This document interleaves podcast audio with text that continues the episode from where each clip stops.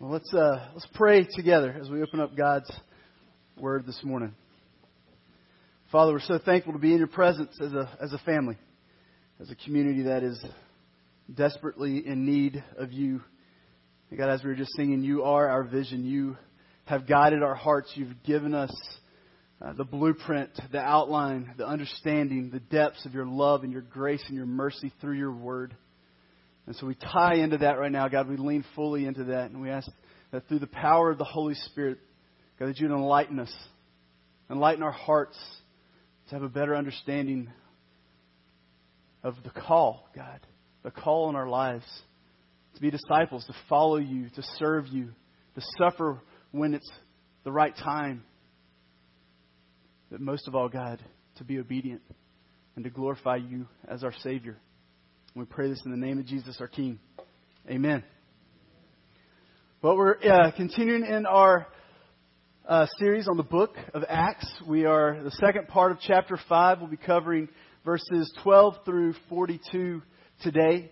Uh, last week, JP talked about what wasn't an easy sermon to preach, but did a wonderful job about Ananias and Sapphira and how God chose to take their lives because of their disobedience, of their, their willingness not to surrender all. And that we heard the truth that, that we are not our own.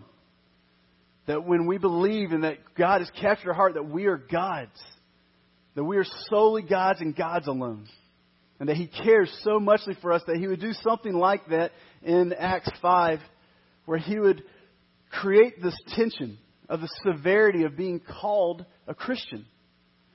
And when you're called a Christian, then, then it's not this, he tells us in Revelation, it's not this lukewarm Christianity.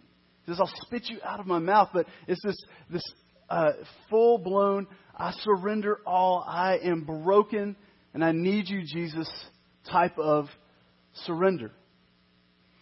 That doesn't mean that we're sinless. That doesn't mean that we're perfect. That means that we're leaning on one and desiring to honor and glorify one that is perfect in the name of Jesus. And so we see this transition after this happens in the temple to where in verse 12, uh, it jumps right into where it's talking about the apostles are continuing to do signs and wonders. And they're doing them among the people by the hands of the apostles. So we're in Acts chapter 5. I'll start in chapter, uh, in verse 12. And it says, How many signs and wonders, now many signs and wonders were regularly done among the people by the hands of the apostles. They were all together in Solomon's portico. Solomon's portico would be a central location uh, in or around the temple where people would go to, and knowing that they could go and be and get service there. So the apostles are actually showing up at Solomon's portico on a consistent basis, making themselves available to the community. They're there to serve the community. And as we see, it says that, that signs and wonders were going on during this time. And so the community would go and be with the apostles, and the apostles would be stationary. They'd stand firm. They were available. And so we see immediately that the, that the apostles are serving this community through this way. And so, coming off the heels of Ananias and Sapphira and their death, and the apostles are serving the community and they're available, and signs and wonders are happening. In verse 13, we see a response to that. It says, None of the rest dared join them. So you have to ask the question who is the rest? Who's not joining them? Well, as we see that there are a lot of people that were that were uh, the, the, apostles and the believers were selling their their goods and their land and and giving to the poor. There were a lot of people that were following and being around the outskirts of the Christians, and they were consuming. They were there to see what they could get from these Jesus followers. And so when they see that Ananias and Sapphira drop in the temple, and they see the apostles and the power of the Holy Spirit as their signs and wonderings happening. There's an immediate sobering reality that this thing of calling yourself a Christian has great expectations and severity. It's an, it's an honor to be called a Christian, but at the same time, there's not this halfway, half in, half out thing. This is a, a moment of full surrender to Jesus. And so those that were kind of on the outskirts or were there to consume, it sobered them. So, whoa, well, I don't know if I want to be a part of that. I'm not sure if I'm ready to jump in full, uh, fully with these apostles. But then it says, but those people held the apostles in high esteem. So it's almost one of those realities of, I appreciate what they're doing, but I'm not ready for that. I appreciate their, their, their obedience to God, but I don't know if I'm ready to, to jump fully into that. But then it goes on in verse 14 and it says, And more than ever, believers were added to the Lord, multitudes of the men and women, so that they even carried out the sick into the streets.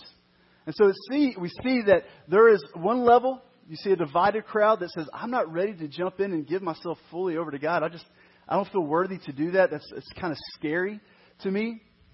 But then you see more than ever. We already have this growing population of people surrendering their life. And they see the severity. They see the expectation. They see the beauty of being a follower of Jesus. And they say, Yes, I want to be a part of that. I want to surrender all to a glorious and authoritative and loving and grace giving and merciful God. That He would even show us and expose our own wickedness in our hearts through the death of Ananias and Sapphira. To know that, that we can't be our own, but we have to be fully His and His alone. I want to be a part of that. And more than ever, it says that believers were added to the numbers. And so, and then we see another response that happens to those that are, that are believing. It says that they take the men and the women that are sick and they go out to the streets and they lay them on cots and mats so that as Peter came by, that at least his shadow might fall on some of them. We'll see uh, this reference to an object being something that offers healing uh, several times throughout the New Testament. We see Jesus' garment, right? The lady that has the, the issue with the bleeding. She just desires just to reach out and touch his garment that she might be healed. We see in Acts 19 that Paul's handkerchief becomes a, a, an object that would offer healing. We see here that it's just, it's just a shadow would pass over me that I could be healed. Well, there's no power in the garment that Jesus wore, nor the shadow that passes over, nor the, the cloth of the handkerchief that Paul sneezed into. The power is in the Holy Spirit. That He's such a gracious and loving and glorious God that He would offer that kind of generosity to heal those that He chooses to heal. That he wouldn't, that we as people wouldn't get stuck on these mystic things, that this is what brings me healing, but we would have faith that if only I could touch the garment, or if only I could touch the handkerchief, or only the shadow, that I believe that Christ, if he chose to heal me, he would heal me. Now let me hear, let me say this. Our faith does not determine God's choosing to heal. That is on Christ and Christ alone that He would choose to heal us. But He does want our faith to swell up. And even to do this, to believe that if we just lay them in the streets and the shadow would pass over them, that a healing would occur if God chose to do such a wonderful thing. And so we're immediately uh, in the, the place where we see this, this understanding that Jesus will choose, God will choose to heal immediately, or He'll choose to heal later in eternity. But those that have that faith and are believers, then that healing is going to come. Whether it's a choosing to heal right now at the snap of a finger, or if it's choosing that He would heal us when we're in eternity to worship and praise Him. But what we see in this section in verse 16 says, all, all the people gathered from the towns around Jerusalem, bringing the sick and those afflicted with unclean spirits, and they were all healed. They were all healed. God chose to grow his church and to show his authority through the power of the Holy Spirit, but everyone that had that faith that they would be healed. And more and more people were coming to the numbers and added to the numbers of believers every day. Now, if you're looking at the characters in the story, you have the people being healed, you have the people that are, that are opposing the apostles, and you have the apostles. Now, for most of us, we wrestle with pride. We would wrestle with a moment like this. We're like, hey, I just did that. The apostles could have taken a step back and been like, oh, look, let's count the heads of all the people that are now believers. Or let's count the heads of all the people that have been healed.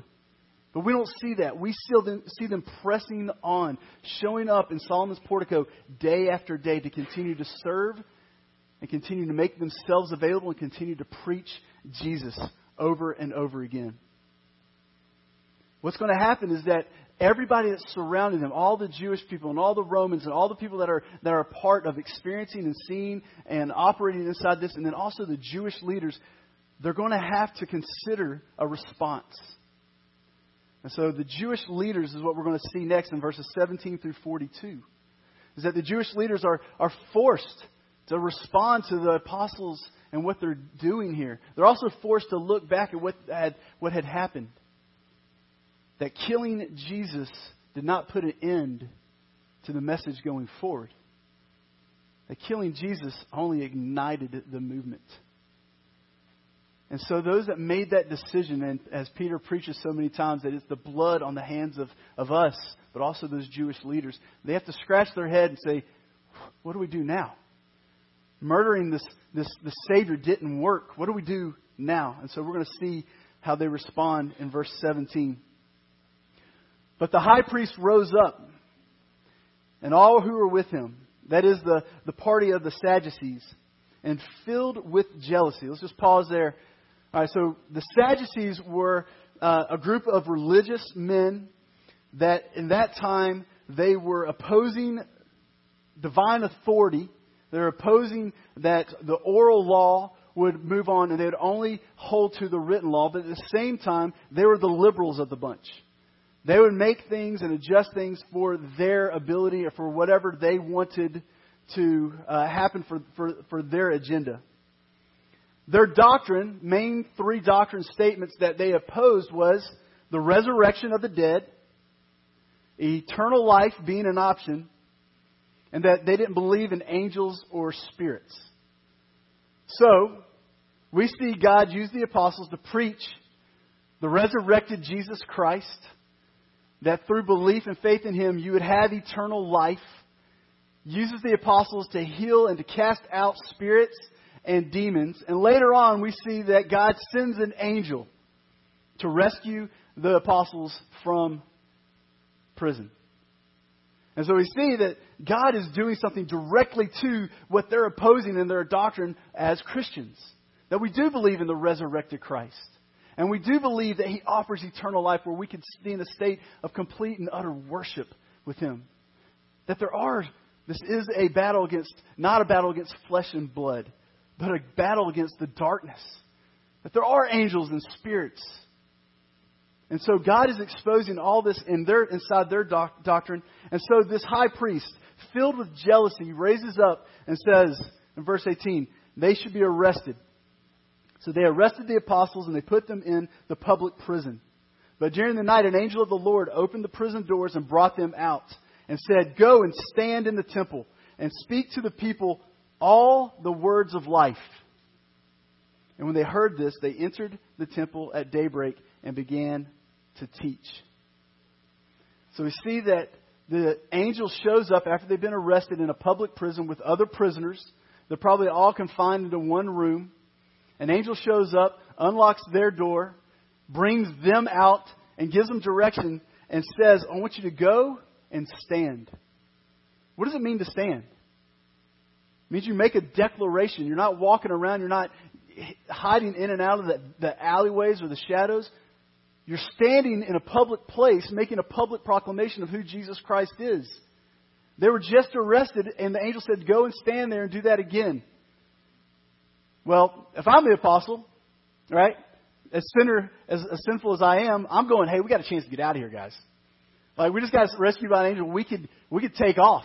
We don't have to stick around for this kind of suffering anymore. We can go and be fishermen again. We we see the writing on the wall. This is what's going to happen for us. But instead, we see a different Peter, don't we? We've seen the Peter through uh, the Gospels, the one that kind of cowards back, the one that in fear chops off a soldier's ear, the one that, when asked, Do you know this Jesus, cowards back and three times denies that he knows Jesus. And here we see him stand boldly and say, Guys, let's go. We got to go stand in the temple. We're going to continue to preach Jesus. And whatever, whatever happens, we're going to rejoice in this. And so we see a new radical Peter because the power of the Holy Spirit has been poured out into him and it changes people. The Holy Spirit changes us. And so Peter's no longer this coward, but now he's this bold man standing there proclaiming Jesus. And so, next thing that happens, and I'm kind of going to story tell this part instead of reading it verse by verse, but you can follow around starting in verse 21 that the religious people then gathered, a group called the Sanhedrin. Sadducees and Pharisees, they come together. They're powerful people, the religious people. They don't always agree on everything, but they agree on one thing right now, and that they're furious. They're furious about these apostles continuing to preach about Jesus. And they say, hey, to the officer, go grab the 12 apostles, bring them back over here. We want to see them. So an officer takes off, goes to the prison where the prison guard is standing in front of a locked gate. and says, Open the gate, let's go get the apostles. They go into the, the locked prison and they see all the other prisoners and they go to the prison cell where the apostles are going to go. The prison door is locked, but no apostles. So the officer looks at the guard, looks at the other prisoners, says, All right, I got to go tell these guys what's going on. So they go back. He goes in front of the Senate and says, I went to the prison. The prison gate was locked. The prison guards were there. We went into the prison. The prison cell was locked. The prison cell was empty. And it says that the, the, that the Senate, the Sadducees and the Pharisees, looked at one another, asked us all those same questions, and they said that they were greatly perplexed about the and, and then wondering what this would come to. Moments later, another person comes in that knows that the apostles were just arrested and says to the Senate, Hey, those guys you arrested yesterday, guess where they are? They're back in the temple. They're standing in the middle of the temple and they're preaching about Jesus again. So this time the Senate says, Well, let's go take them, but this time don't take them with force because we don't want an uprising. We don't want to get stoned. So let's pause there. Why? Why would they be afraid of being stoned in that moment? Well, we just talked about that the apostles have made themselves available in the portico. They've been serving. They've been caring for people. They've been healing people. They've been casting out demons. They've been pro- proclaiming the good news of Jesus. And for a group of people to be like, we don't want you to be healed. We don't want demons to be cast out. We don't want you to know the good news. It might get a couple people upset.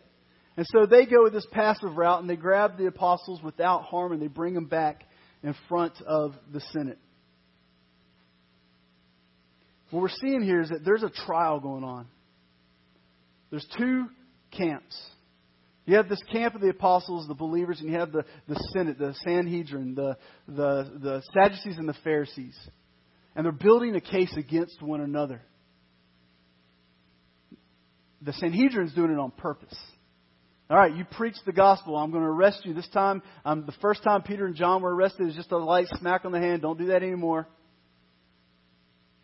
They go out, they preach the gospel again. Now they send people out and they arrest them. They put them in jail. They give them a stern warning. Do not do this again. An angel comes and saves, takes, rescues them from prison. They go back to the temple and they stand and they continue to preach Jesus. And so they get arrested again. This time without violence. They're brought back in front of them. And now we're going to see how they're going to respond. But they're building the case. This, the Sanhedrin is building the case against the apostles. And every time, every time the Sanhedrin arrests the apostles, the apostles go out and preach Jesus, and more and more people come to believe in Jesus. And more, and the swell of Christianity begins to grow, and the church begins to grow. Cause and effect. They arrest, Jesus is glorified they arrest and they're suffering for something, the name of Christ is being proclaimed, and more and more people are coming to know who He is. And so, we see, we, we we have the, the apostles in front of the high priest, and the high priest asks the question in verse 28, saying, We strictly charged you not to teach in this name. The high priest won't even say the name of Jesus. He says, we, we strictly charge you not to teach in this name.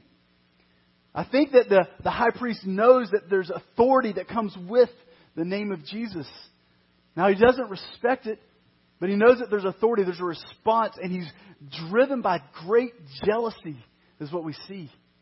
Is that jealousy is motivating the Sanhedrin, the high priest, all of their hearts. Because they, if people are going to be healed and demons cast out and good news is going to be proclaimed, then it's going to be for their reputation to grow, not for these men that are disciples of Jesus. And so they're jealous for the authority, for the attention, for the power that's being extended to the apostles. And it says, Yet you have filled Jerusalem with your teaching, and you intend to bring this man's blood upon us. Again, he won't even say the name of Jesus, but they know what he's talking about because he's heard Peter's, or he's heard about Peter's first two sermons that say, Hey, and the blood of Jesus is on your hands. And so they're sitting there in front of the, the high priest, big hat, telling them all these things about, about what they've done wrong and said, You're not supposed to do this. And even the high priest says, And I know that you filled Jerusalem with your teaching. People are listening. There's a wildfire. It's been filled. People are talking. The buzz is about Jesus and what he offers. And we have to put this to a stop. And so the man that has arrested Peter three times, Peter's standing in front of him. The one that's arrested Jesus for proclaiming, I mean, arrested Peter for proclaiming Jesus, he's standing in front of them. And so what does Peter do? He begins to preach the gospel. And so Peter said to the apostle, answered, We must obey God rather than men. He begins to preach. And he's saying, I gotta, I have to, I have to respond. I have to obey God, not you, sir. My call is for God to be honored and glorified and His name to be lifted up, not yours, sir. And he goes on to preach. And we see Peter's third sermon. The God of our fathers raised Jesus, whom you killed by hanging him on a tree. He, quote, he quotes Deuteronomy 21 back to the high priest that would know that verse by heart. The verse that says, And if a man has committed a crime punishable by death, he is put to death, and you hang him on a tree. In verse 31 of Acts 5, and it says, But God exalted him at his right hand. He was innocent. God exalted him at his right hand, and he rose, rose him from the dead as leader and savior. And get this to give repentance to Israel and forgiveness of sins. He's telling the high priest, that this thing that I'm here teaching you about and telling you about, this gospel of Jesus, is for you as well. It's for you to know. It's for you. This is an opportunity for you, sir, to hear the good news of Jesus and what he has done for you. And that you might repent and follow Jesus. Even right now, in the midst of your jealousy and your anger, that this message is for you, high priest. The man that thinks that he needs to hear it the least is the one that needs it the most. And even here this morning, us, those that think we need to hear it the least, that forgiveness is offered through the blood of Jesus Christ, we're the ones that need to hear it the most. Because God has exalted him as leader and as Savior. He wants you to know that He's your leader and, and He's your Savior. And repentance is for all of Israel, for all those who would believe. Peter knows that, that people follow leaders. He knows that this man sitting here as judge is a leader. He knows that if you want to follow Jesus, then more people will follow you. Peter is not cowarding back or shying back. He's continued to preach the good news of Jesus. And as we're going to see later, that is for us. That is for us as well. And he goes on to say, and we are witnesses to these things. And so is the Holy Spirit, whom God has given to those who obey, obey him. You hear the question there. Will you? Will you obey? Will you obey God? Will you obey the scriptures that you know so well that all point to Jesus, high priest? Will you obey him? Because only through the Holy Spirit, only through the power of the Holy Spirit, that is a witness that you would and that others would come to know who Jesus is as well. These signs and miracles and casting out demons and new believers coming to be followers of Jesus, all that's because of the Holy Spirit. And so Peter preaches that, and that message has filled Jerusalem. And the message is for us this morning that we would respond to that call, to that message as a church, Coda. That we would be people that proclaim Jesus wherever we go. And we see that there's already suffering. We're going to see that there's more suffering that's going to happen. And in the face of suffering, that we continue to stand firm and proclaim Jesus to offer freedom for those that think that they don't need to be forgiven. That's exactly what we see Jesus, I mean, Peter doing here with the high priest. And then we see in verse 33 when they heard this, they were enraged and wanted to kill them. But a Pharisee in the council named Gamaliel, a teacher of the law, held in honor by all people, stood up and gave orders to put the men outside for a while. To the Senate, Pharisees, Sadducees, Gamaliel is a, is a Pharisee. He's a leader. And we get to see him give a speech to, the to the, the Sanhedrin. Gamaliel is a powerful man. In a lot of the antiquities, we see that he's called Rabban, which means our teacher. Greater than Rabbi, which would be my teacher or the teacher. But Rabban is, is our teacher. It's a community. People are following and listening to this man. And so he stands up and he begins to, to talk to them. And he speaks with, with great purity and, and clarity. And he says to them, Men of Israel, take care of what you are about to do with these men. He warns them. He says, Be careful, guys. And he goes on and he gives two examples of two other men that had this, this, this following. And hundreds of men would follow them, but these men would die. And so the movement would die with those men. He gives two examples of that.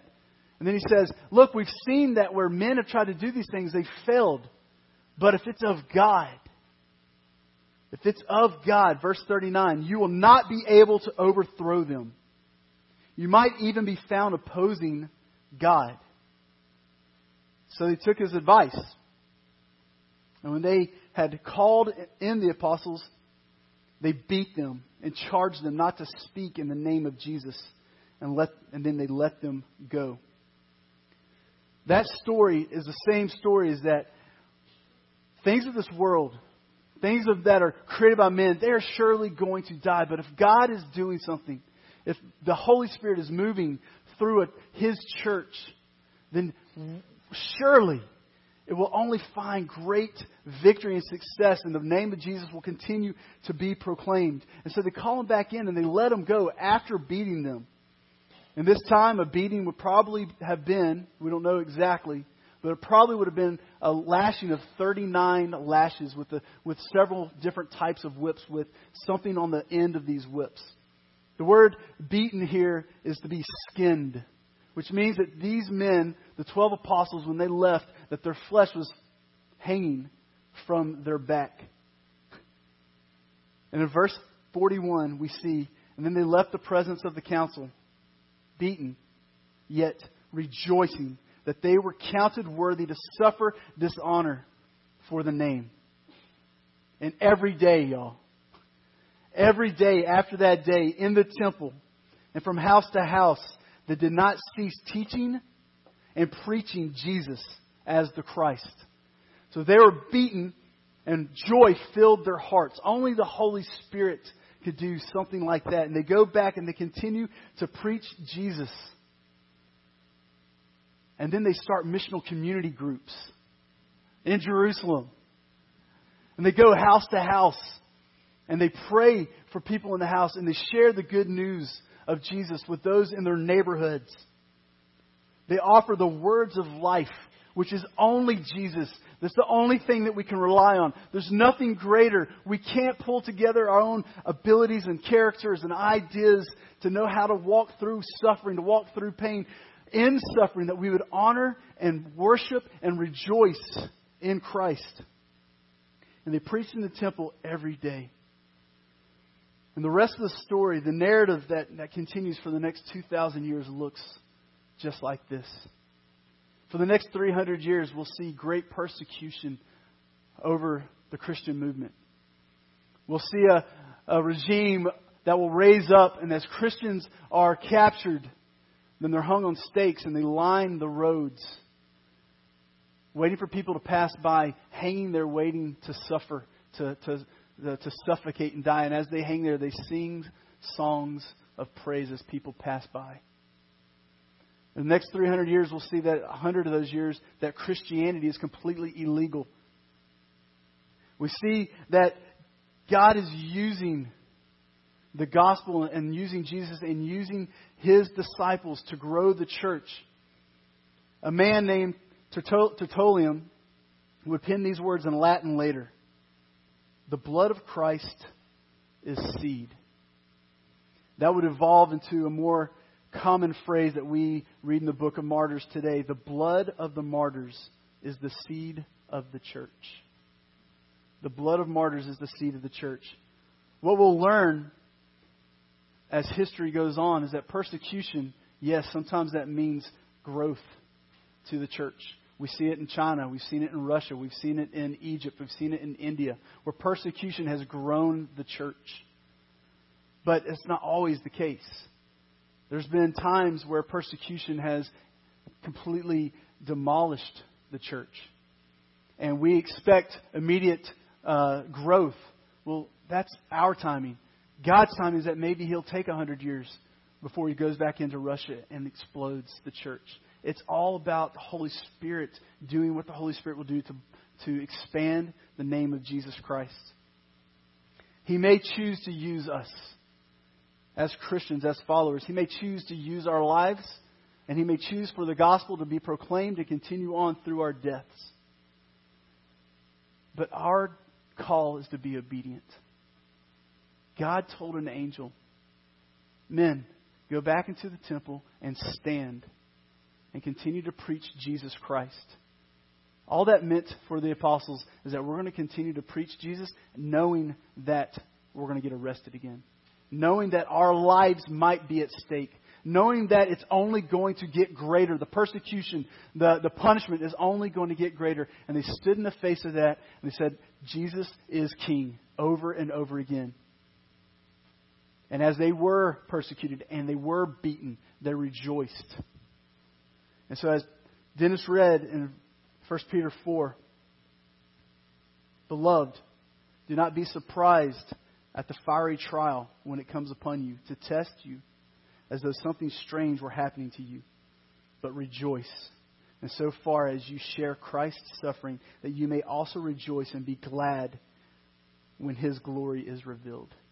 This is about Jesus and God's glory, not about us, and that we would be people that would stand on those words and that truth for God to be honored. Let's pray.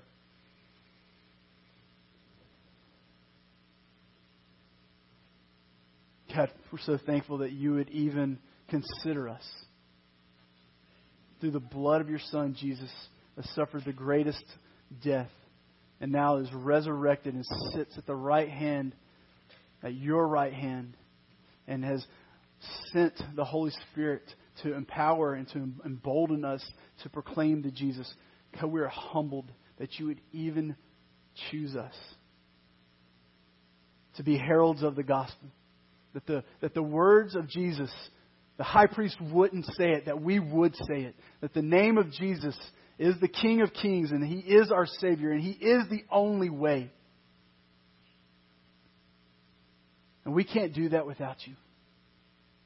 For those that are in here this morning, Lord, and they we feel like we don't need or we don't deserve or we're the, the rest that we're not ready to, to surrender all. God, that you would continue to marinate and prick their hearts and soften their hearts and draw them in. And that invitation is for them.